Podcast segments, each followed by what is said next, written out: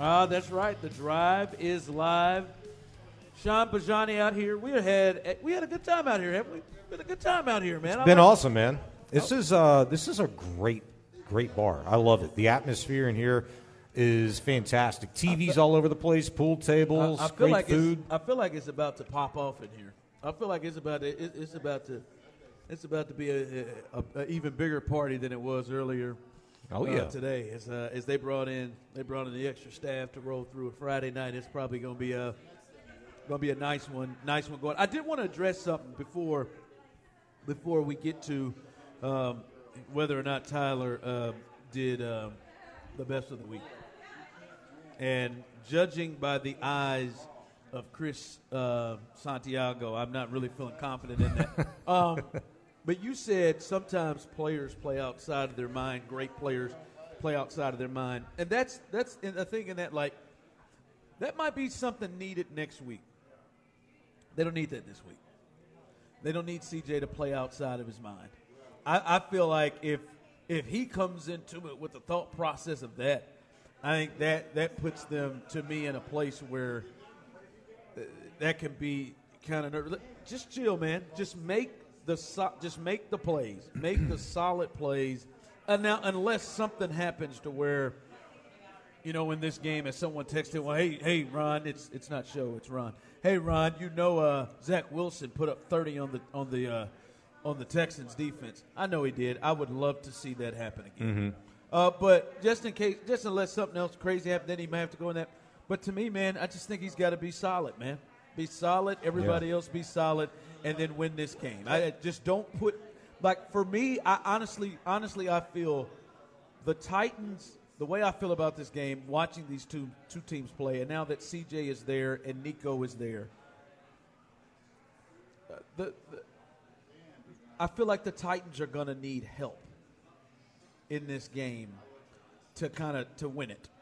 Like help from turnovers, help from bad play, help from bad decisions. I feel like the Titans are going to Yeah. need help Well- to win this game, and I and, and I just just play solid, man. Just play solid. I don't think any. Maybe against mean, the Colts what- next week on the road, he might need to play outside. It's very subjective, though, to me. Like, you know, what's the help? I mean, nobody's coming through that door that is not already there. But maybe the help that they do get is Derrick Henry being better than 16 carries and nine yards. Well, he's gonna be maybe the help that they get is a quarterback that is a little bit more efficient in getting DeAndre Hopkins the ball sooner in the ball game or spreading the ball out, not being so predictable. Maybe the help is Will Levis being a little bit more comfortable against the Texans defense than he was two weeks ago.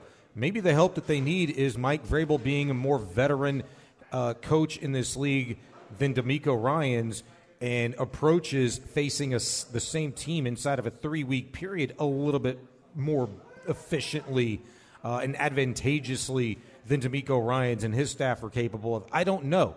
It, I it's funny because not once in the course of our conversation the last two days about this game coming up on Sunday do I even think about the Titans record. I just know what that game looked like, what it felt like two weeks ago, and I understand what the Texans had and didn't have, what the Titans did and didn't do. I'm I'm as nervous about this game as I would be if the Texans were playing a Buffalo Bills or a Kansas City Chiefs or a Baltimore Ravens again. That that's just what it is because it's this time of year. You know what you're up against. You know what you have to do.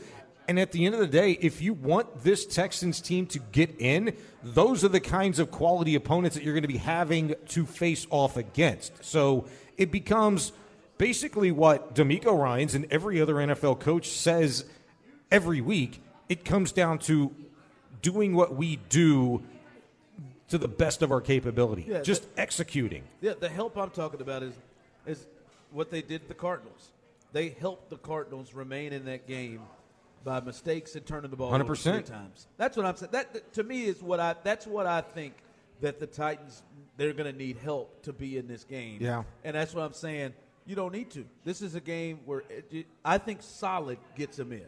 Yeah. Gets them where they need where they want to get to. Uh, The yeah, I feel like for weeks now, even in wins, Ron, you've been talking about uh, how many how many times the Texans had shot themselves in the foot and made games more difficult than they needed to be. And I think which is not really- which is not surprising from a young team. Sure, but I think to a, to a, a, a much larger degree, every team does that in the NFL almost every week. I mean, there are not perfect games being pitched by anybody, and and they're, they're typically just Yeah, never but are. But their margin of error isn't as great as other teams. Right. And I go back to this, like, just as an analogy. One of the Texans' biggest shortcomings defensively, as good as they've been, and they've been really good against the run, but in terms of against the pass and what they've allowed, they've allowed a ton of chunk plays.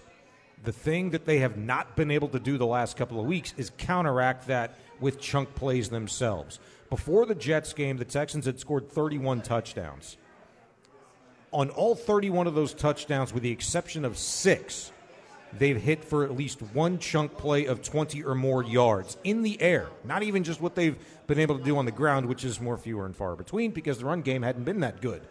But they were able to counteract the opposition with a chunk play or multiple chunk plays.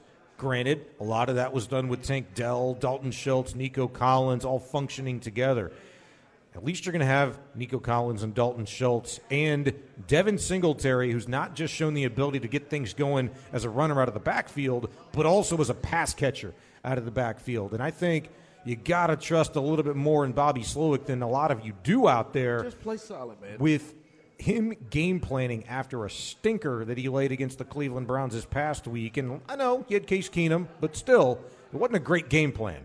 They spent a week sitting around a table talking about I mean, quarterback duo Mills and Keenum. That was a horrible waste of time. Well, I mean, they didn't have. There wasn't going to be no game plan that mattered with that defensive line.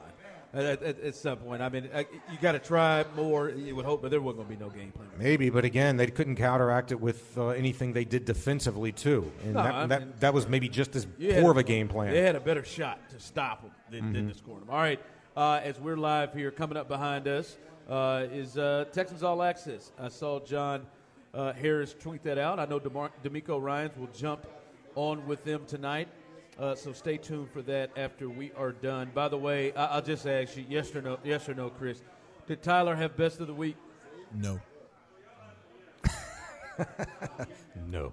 Yeah, he's so. I mean, t- Chris didn't even say it with his chest. He's so disgusted is- with Tyler himself. Uh, it, it- it's sad, man. I, I, you know, it's two weeks in a row. He just ended the year with just not the best of the week. It's just, it's just saying. All right, coming up, man. We won't be he- here uh, Monday.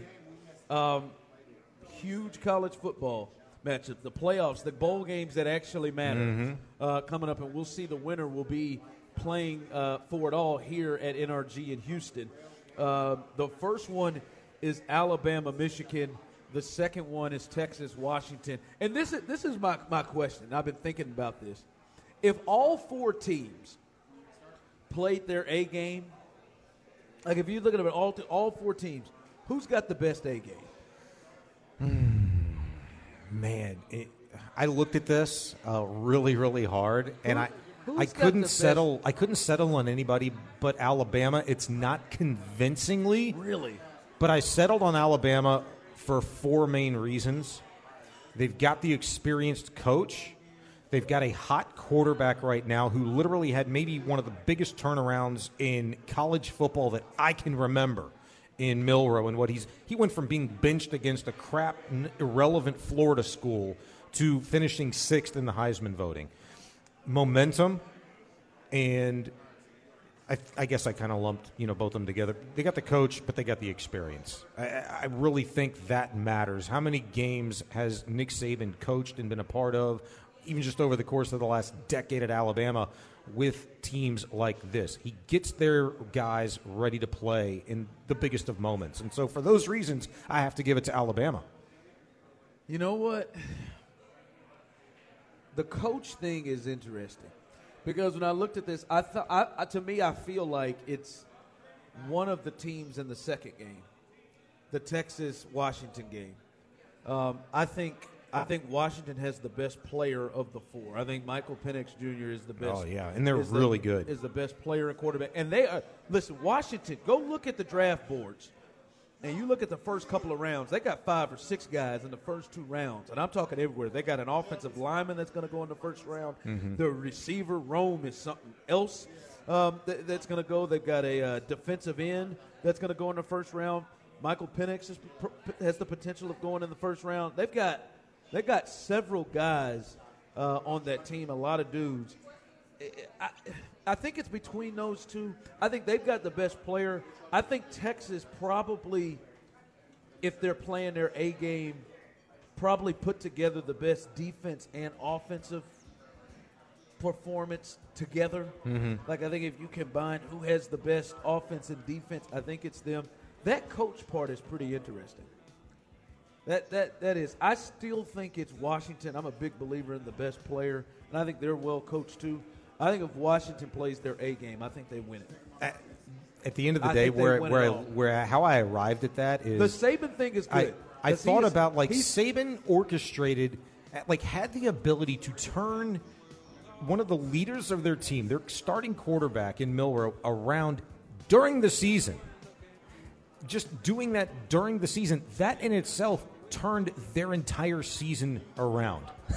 right? I mean, when you're trailing South Florida, okay, when they were, and he's playing maybe the worst game of his life, I don't think he played that game. and uh, oh, yeah, maybe he was benched before that. Yeah, Like they had the backups. Yeah, that was the game. They he's benched. benched, you know, and then Alabama's losing, and they somehow figure out a way to just dig themselves out of that hole.